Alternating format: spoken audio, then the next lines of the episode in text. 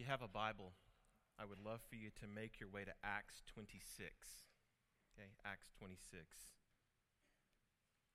For those of you who are visiting, we have been working our way through the book of Acts for, for quite a while now. And after today, we will have three more weeks in these last few chapters. Uh, they are absolutely chock full of gospel goodies. Um, it'll be a, a good way to end. Last week, we began a two part sermon looking at Paul's defense before King Agrippa. And I called the first part, I Once Was Lost. And we looked at Paul's life before Christ, Paul's life before uh, he was saved and had given his life to the Lord Jesus. And today we're going to consider the second part, and I've called it, But Now I'm Found. And we'll look at Paul's life after his conversion, after Christ had captured his heart. And so, one defense in two parts, today, the second part. Let's pray, and then we'll read God's word together.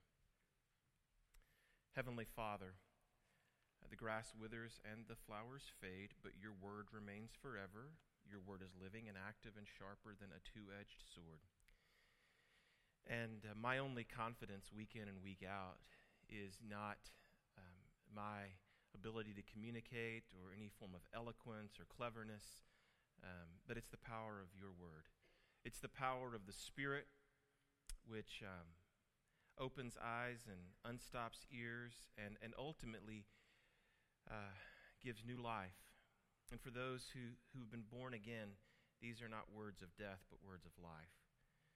To those who are perishing, Lord, may these words bring salvation. So I pray this morning that you would do a work through your word. Help us to see our sin, which we will focus on um, quite a bit this morning, but then also see our Savior and run to him. In whose name we pray. Amen. All right, we're going to pick up in verse 12 of chapter 26. This is God's holy word. In this connection, I journeyed to Damascus with the authority and commission of the chief priest.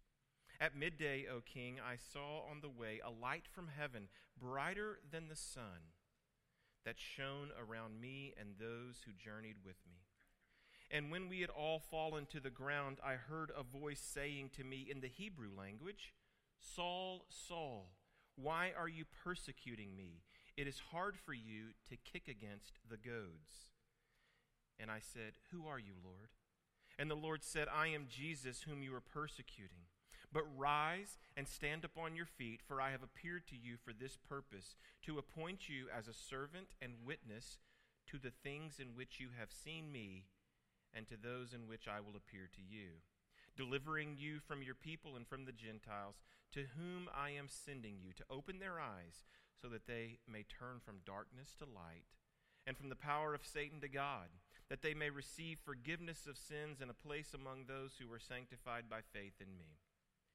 Therefore, O King Agrippa, I was not disobedient to the heavenly vision, but declared first to those in Damascus, then in Jerusalem, and throughout all the region of Judea, and also to the Gentiles, that they should repent and turn to God, performing deeds in keeping with their repentance. For this reason, the Jews seized me in the temple and tried to kill me. To this day, I have had the help that comes from God, and so I stand here testifying, both to small and great, saying nothing but what the prophets and Moses said would come to pass that the Christ must suffer, and, that by being the first to rise from the dead, he would proclaim light both to our people and to the Gentiles. And as he was saying these things in his defense, Festus said with a loud voice, Paul, you are out of your mind. Your great learning is driving you out of your mind. But Paul said, I am not out of my mind, most excellent Felix, but I am speaking true and rational words. For the king knows about these things, and to him I speak boldly. For I am persuaded that none of these things has escaped his notice, for this has not been done in a corner. King Agrippa, do you believe the prophets? I know that you believe. And Agrippa said to Paul, in a short time, would you persuade me to be a Christian? And Paul said, Whether short or long, I would to God that not only you, but also all who hear me this day might become such as I am, except for these chains. Then the king rose, and the governor and Bernice, and those who were sitting with them. And when they had withdrawn, they said to one another, This man has done nothing to deserve death or imprisonment. And Agrippa said to Festus, This man could have been set free if he had not appealed to Caesar. May God write his word upon each of our hearts. So, some of you will recognize the, uh, the title of our two part sermon series. It comes from what one survey called the most famous Christian hymn. Of course, the hymn is Amazing Grace. I once was lost, but now am found. Uh, Amazing Grace was written in 1772 by John Newton. And, and many have learned about his life over the last decade or so because there were a couple of uh, recent books that were published and even a movie that came out in 2007. So, so I'm not going to retell Newton's story, but I just want to give you a little taste. Uh, when Newton was 18 years old, he was forced to serve in the Royal Navy, and his time in the Navy was very hard. Uh, he, was, he was not a great seaman. Uh, on the ship, he was humiliated many times in front of the crew. Uh, one time, as after he was humiliated and rebelled, he was beaten because he tried to desert. After, uh, after trying to desert, he then tried to commit suicide by jumping overboard, but insult was added to injury because he was retrieved, revived, and then beaten again. After that, he was transferred to a slave ship, a ship that carried uh, slaves from West Africa to America, but he didn't fare any better under a new captain and a new ship. Uh, he was actually abandoned in Africa and the man who became a slave trader himself became a slave. He was given as a personal slave to Princess Pi of the, uh, of the Sherbro tribe. For three years there, abandoned without hope, he worked as a slave until, until three years later, some British sailors found him and they rescued him because they had been asked to look for him by his father. On his journey back to England, the ship that he was on encountered a terrible storm. It nearly sank. In fact, there was this hole in the side of the boat, and Newton recalls this later a hole in the side of the boat that, as they were listing some cargo, pushed itself and jammed itself into the hole to, to plug the hole. Otherwise, the ship would have sank. And in that storm, Newton cried out to God. It was March 21st, 1748. And on that day, Newton went from one who was lost to one who was found. And he wrote in a journal years later On that day, the Lord sent from on high and delivered me. He delivered me. We see in our passage today. In verse 17, the Lord said to Paul, Paul, I am delivering you. I'm delivering you from your people and from the Gentiles. Friends, God delivers. That's what he does. Now, now Newton's life and Paul's life have a few similarities, strangely enough. Um, both were abused and imprisoned, uh, at least on one occasion. Both encountered terrible storms at sea. Both were converted in dramatic fashion. And so there, there, is, there are some similarities, but their lives are also quite different. Paul was a moral man, a godly man a, a man who meticulously obeyed God's law and who had served him from youth. That's what we saw last week. The first part of Paul's defense is, is he, is he tells Agrippa and his wife Bernice, Look, I, I, I was um, a Pharisee of Pharisees, similar to what he says in Philippians 3. Now, I've been a devout follower of God, a pious man from my youth. On the other hand, Newton was known for being an angry and violent man who cared only for himself.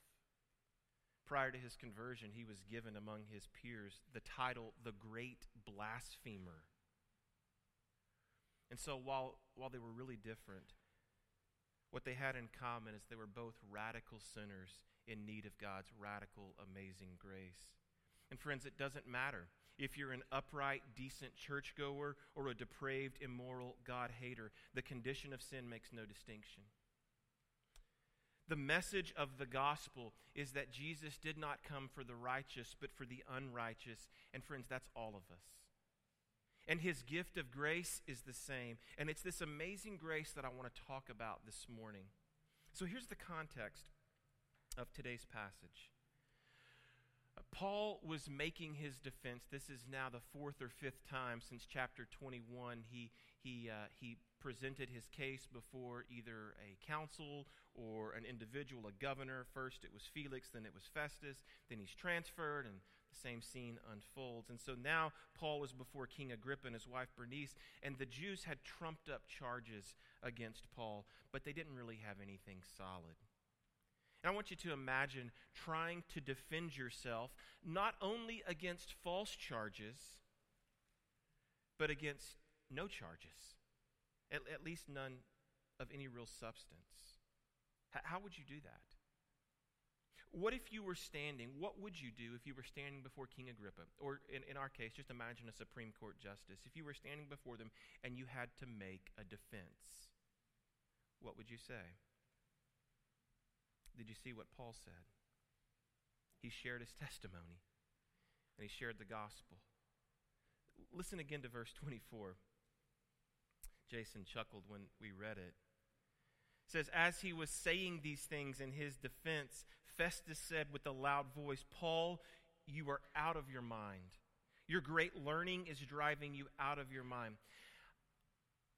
I always thought that verse was, was about Festus calling Paul crazy because he believed the gospel. Calling him crazy because he believed in something as, as uh, far fetched as the resurrection.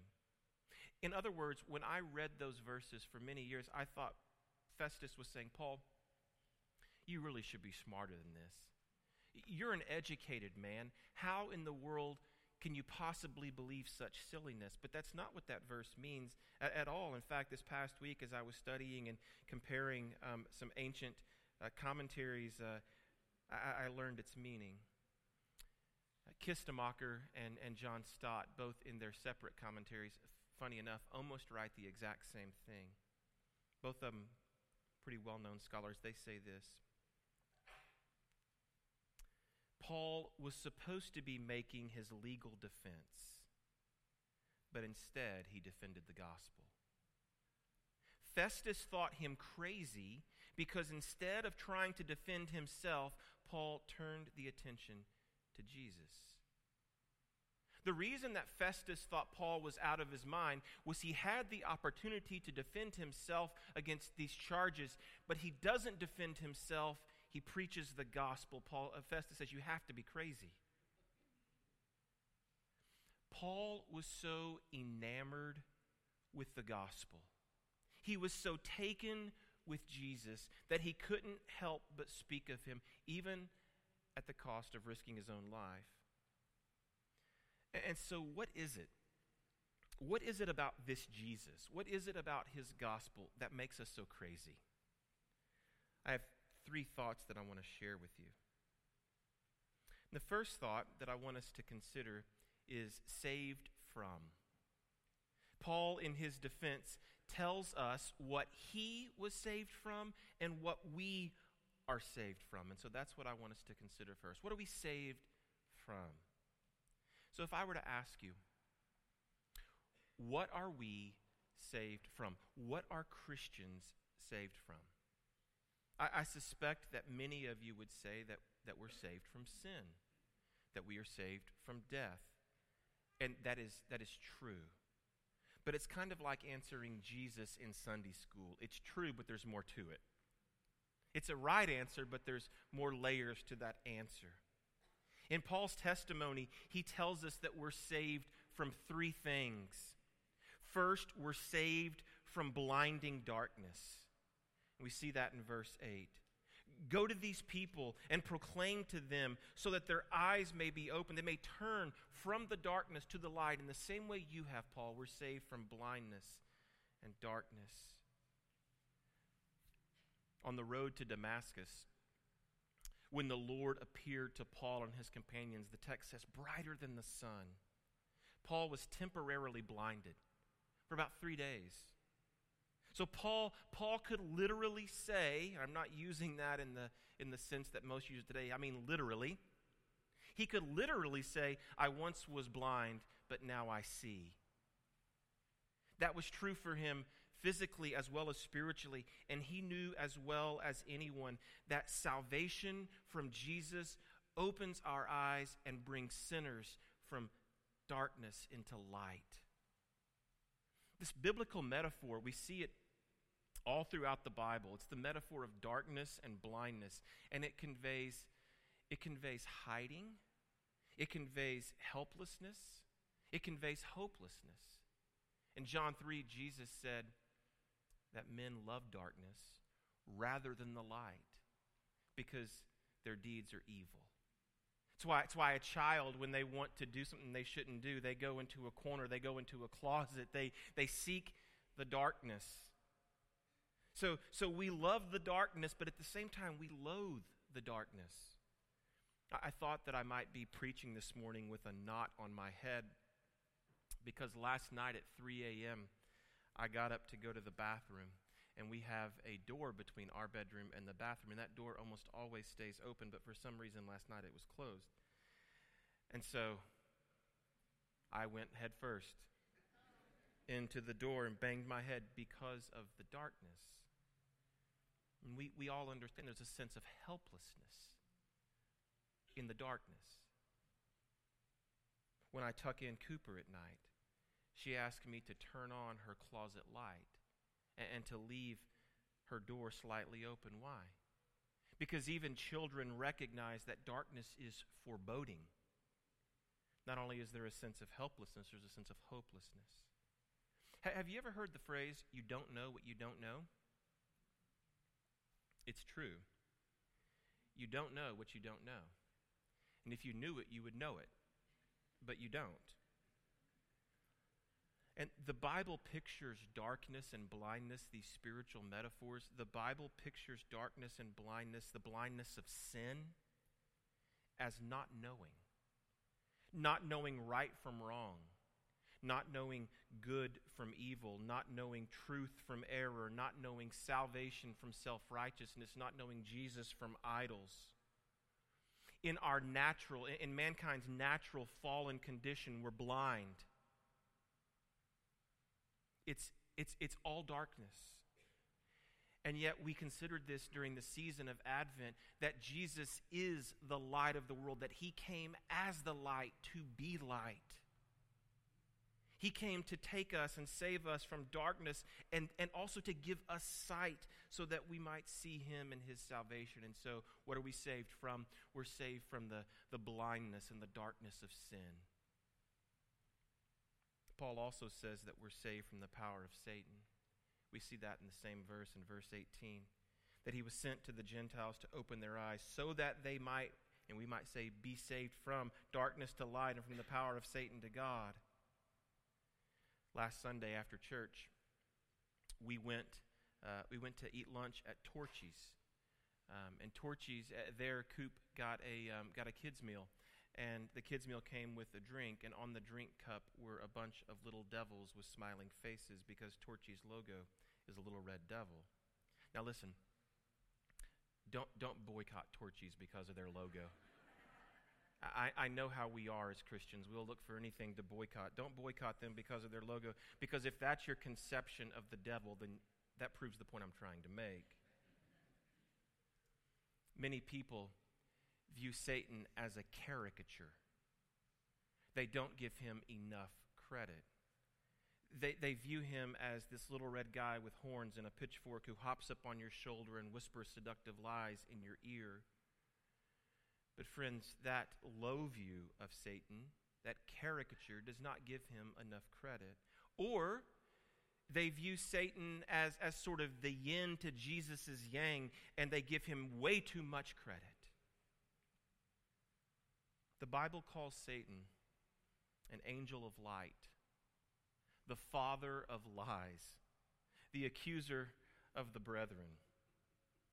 We're told that he, he prowls about like a roaring lion, seeking someone to devour. Friends, Satan, the devil, the enemy, the accuser, he is real, and his mission is to cast doubt, just like he did in the garden. Did God, did God really say? If you haven't yet discovered this as a believer, following Jesus is hard. We, we, we live in a fallen world and we battle the systems of this world. We battle our own, the remnants of our flesh, and we battle an enemy who is powerful. In Jude 8, not chapter 8, there's just one chapter, so Jude 8, we're told that the archangel Michael was contending with Satan about the body of Moses. And we read, Michael did not presume to pronounce a blasphemous judgment against Satan, but said, The Lord rebuke you. Now, now think about that. As powerful as Michael the archangel is, he did not take on Satan, but invoked the power and name of Jesus. Satan is a powerful enemy, and so we must understand that, that he's not this caricature that where we don't give him enough credit, but we give him proper credit. And at the same time, recognize this that Satan, while he is a powerful enemy, he's not omniscient like our God. He is not omnipresent like our God. He's not omnipotent like our God. Martin Luther once said, The devil is mighty, but he is still God's devil. He can only do what God permits him to do. And so, what we, what we see in Scripture, and particularly in this passage, is that while we will continue to endure the presence of Satan, Jesus, by his salvation, delivers us from the power of Satan. In John 4, when John was writing about evil spirits, he says, For greater is he who is in you than he who is in the world. So, one of the things we're saved from is, is the, the power of the enemy. Third, Paul alludes to that we are saved from personal pain. Now, before you jump to any conclusions, I, I want to explain what I mean.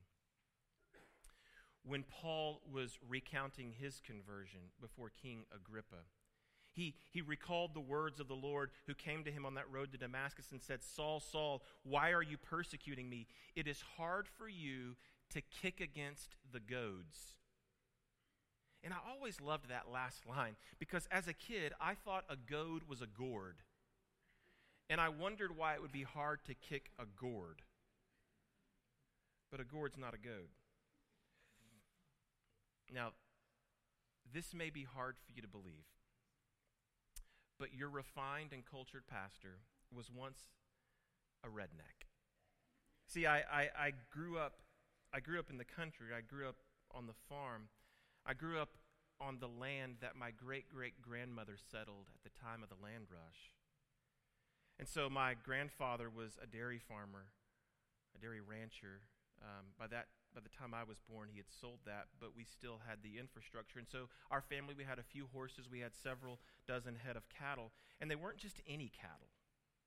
No, they were they were registered polled Herefords from show stock. And, and that means that means that before they went to market in the spring and the fall, that I would show them through 4-H when I was little and FFA when I was older. In fact, I was not a future farmer of America. Now, for people who've never seen this, this, this may sound absurd. But in the spring and the fall, I would take a heifer or a steer. I, would take this calf that I had raised from birth, and by raised, I mean I had fed it, I had groomed it, I had trained it, I had basically treated it like a house pet. And I would take this animal to the livestock show, and I would show it. I would parade it around in front of the judges and make it pose.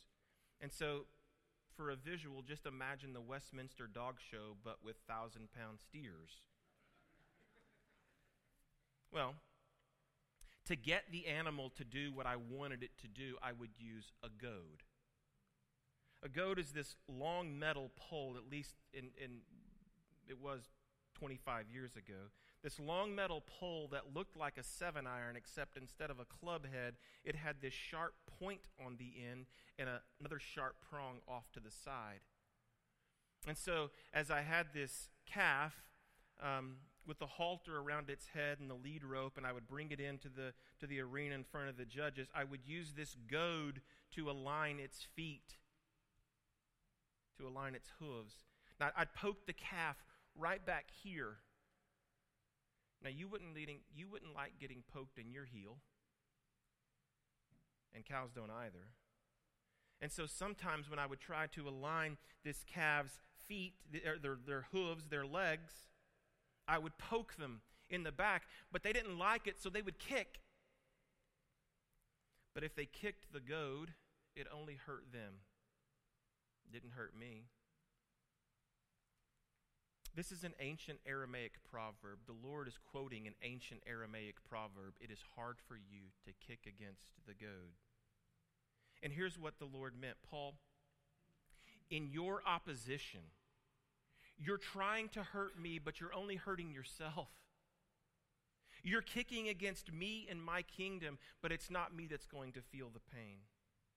Friends, a life of sin, a life of opposition to Jesus, it only hurts us and others.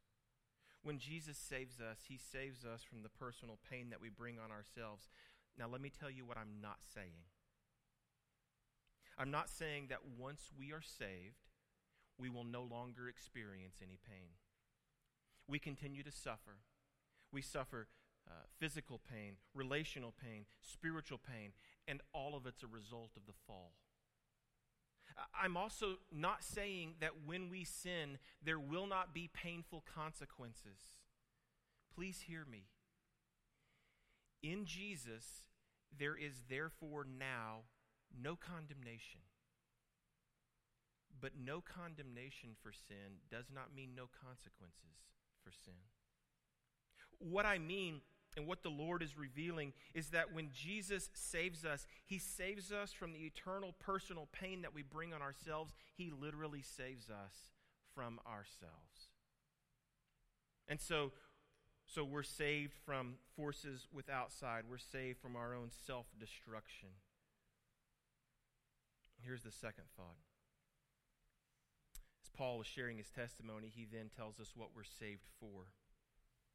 When we read Luke's trial transcript, we need to understand that there are parts of Paul's testimony that are applicable to all Christians, and there are parts of his testimony that are peculiar to him. So, Paul's conversion follows this pattern that we see throughout the Bible, but particularly in the prophets text tells us that Paul beheld God's glory. He, he was blinded and he fell down before God. And then in verse 16, the Lord said to him, But rise, stand on your feet, and go. We see that almost identical pattern in Isaiah, Jeremiah, and Ezekiel. In Ezekiel 2, the prophet saw, the, the text says he saw the appearance of the likeness of the glory of God. He fell face down, and then God said to him, Son of man, stand up on your feet for I'm sending you. Paul was called as an apostle. Paul was given a prophetic ministry. Paul was commissioned in particular to go to the Gentiles. So, in those ways, his calling is, is peculiar or particular to him. But there are parts of his calling and parts of his conversion that are applicable to every Christian. And again, we see it in verse 16. Every Christian, not just Paul, has been saved for the purpose of being a servant and a witness. Let me say a word or two about being a servant. The word that Luke uses here in verse 16 is the word hypertain.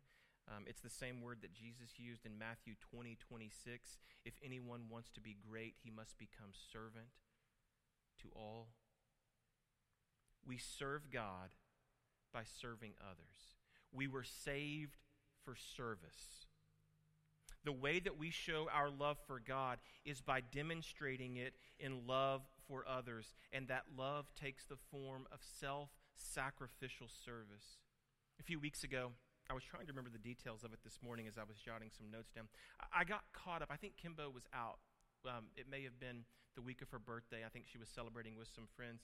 Um, I'm not sure. But I got, I got caught up doing something um, around, around the time that Cooper goes to bed, and so I, I couldn't break away. I was on a phone call. And so I asked Kale to help her get ready for bed.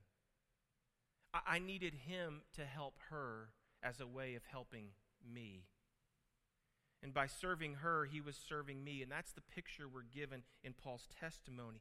Jesus has saved us to serve others. And when we serve others, we're glorifying God. We are loving the one who served us. We, we see a little bit later in this testimony That, that his desire, he tells in, in verse uh, 20, that his desire in going to the, to the uh, Gentiles is that they would repent and turn to God, performing deeds in keeping with repentance. Listen, the good works and good deeds that God has prepared for us is us serving others. Martin Luther once said, God doesn't need your good works, but others do. So we are saved for service. We've also been saved to be a witness. We've been saved for the purpose of being a witness. The, the imagery that Paul uses is that Jesus is the true light, and he enlightens he enlightens people so that they see him, run to him, and are saved. Paul tells Agrippa, I was not disobedient. I followed through, and we must follow through. It's been said that the, the church is the only organization that does not exist for the benefit of her members, but for those on the outside.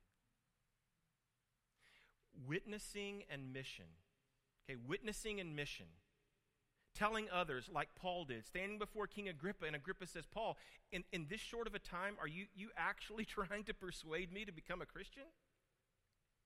Witnessing and mission is so central to our salvation that every author in the New Testament explicitly makes the connection between salvation and being sent. In some way, that those who are saved are sent, that those who are saved are called to be witnesses. It's not just those who are, who've been called as pastors. It's not just those who've been called as missionaries. It's not just those who've been given the gift of an evangelist. It's not just elders. It's not just those who've been given the gift of teaching and serving this place or that place. Every single Christian, if you are saved, you were saved for the purpose of being a witness. Finally, this testimony wouldn't be complete if we were not told who we are saved by and what we are saved by.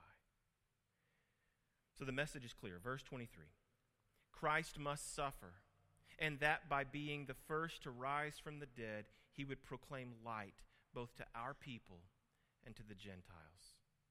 Jesus himself said to Paul in verse 18, Your purpose is to go so that they may turn from darkness to light and from the power of Satan to God, that they may receive the forgiveness of sins and a place among those who are sanctified by faith in me. Do you hear it? Did you see it? Who are we saved by? We're saved by Jesus. We're saved by Jesus' death and resurrection. We're saved by faith alone in him. Both as Paul is recounting his own conversion testimony and as he is telling Agrippa what his now mission in life is, he makes it clear in verses 18, 19, 23 that we are saved by faith in Christ alone, by his work in death and resurrection. And Paul told Agrippa, This is not a new message. I'm not saying anything that Moses and the prophets didn't say. And I was reminded this past week of the words of Lancelot Andrewes, a, a pastor in the 17th century, who said, We are renovators, not innovators.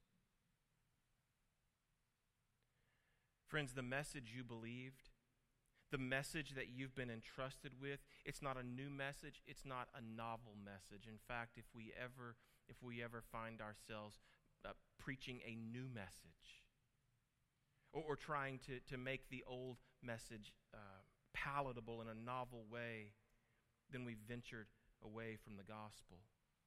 We're saved by Jesus. We're saved by faith alone in Him.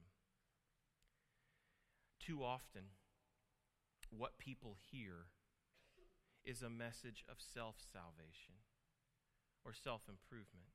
Because too often, what we Christians speak in our witnessing is a message of self salvation. This past week, we celebrated MLK Day, and I was listening to some audio by Dr. King. And in one interview, he said that if we tell black Americans to work harder and to simply pull themselves up by their bootstraps, it's the epitome of cruelty. His exact words were, It's a cruel jest to say to a bootless man that he ought to lift himself up by his own bootstraps. and I thought about the salvation ramifications of his social commentary. It's the cruelest message of all to tell people who don't even have spiritual boots to pull themselves up by their bootstraps. It's, it's cruel to tell a person who's in absolute darkness to simply open their eyes. Even if they could open their eyes, which they can't, it doesn't matter because they're in utter darkness. What they need is light, they need a miracle, they need amazing grace.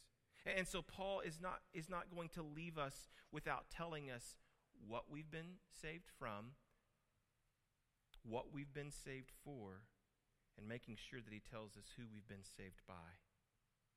Of the, of the solas of the Reformation, they all center on the person and work of Jesus. We know from the scriptures alone that we have been saved by grace alone, through faith alone, in Christ alone, to the glory of God alone.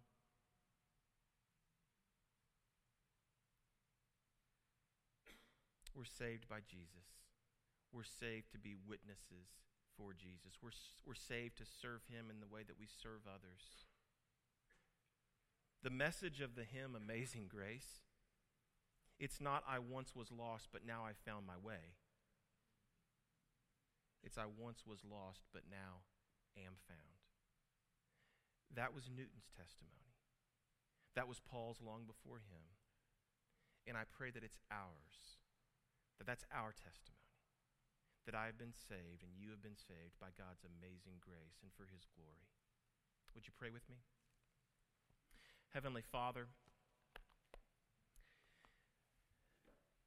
I'm reminded of, of a comment Jason made earlier in the service in relation to his brother in law, who at the age of 40 um, you finally did a work of amazing grace in his heart. You, you took the blinders off of his eyes. You gave him spiritual sight. He sees Jesus and has confessed him as his Savior. And, and Lord, this is a good man, a moral man, um, a great father and husband, someone who, who had uh, been in church many times. And so we would be foolish, I would be foolish to think that just because people are, are here this morning that they have put their faith in Jesus. So if there are there, if there are those, Lord, who maybe have heard the gospel uh, many times, but have not believed the gospel and believed Christ by faith alone and been saved from the darkness, the power of Satan, and their own self destruction. Lord, would you do a miracle this morning? Would you, would you save them?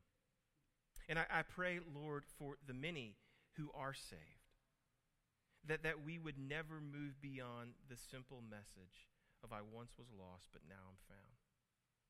That we would never think that, that life goes beyond that of, of just pulling ourselves up by our bootstraps, but help us to be completely reliant on you and use this meal that we're about to, that we're about to eat use it as spiritual nourishment to point us to Jesus and to confirm our interest in Him, in whose name we pray. Amen.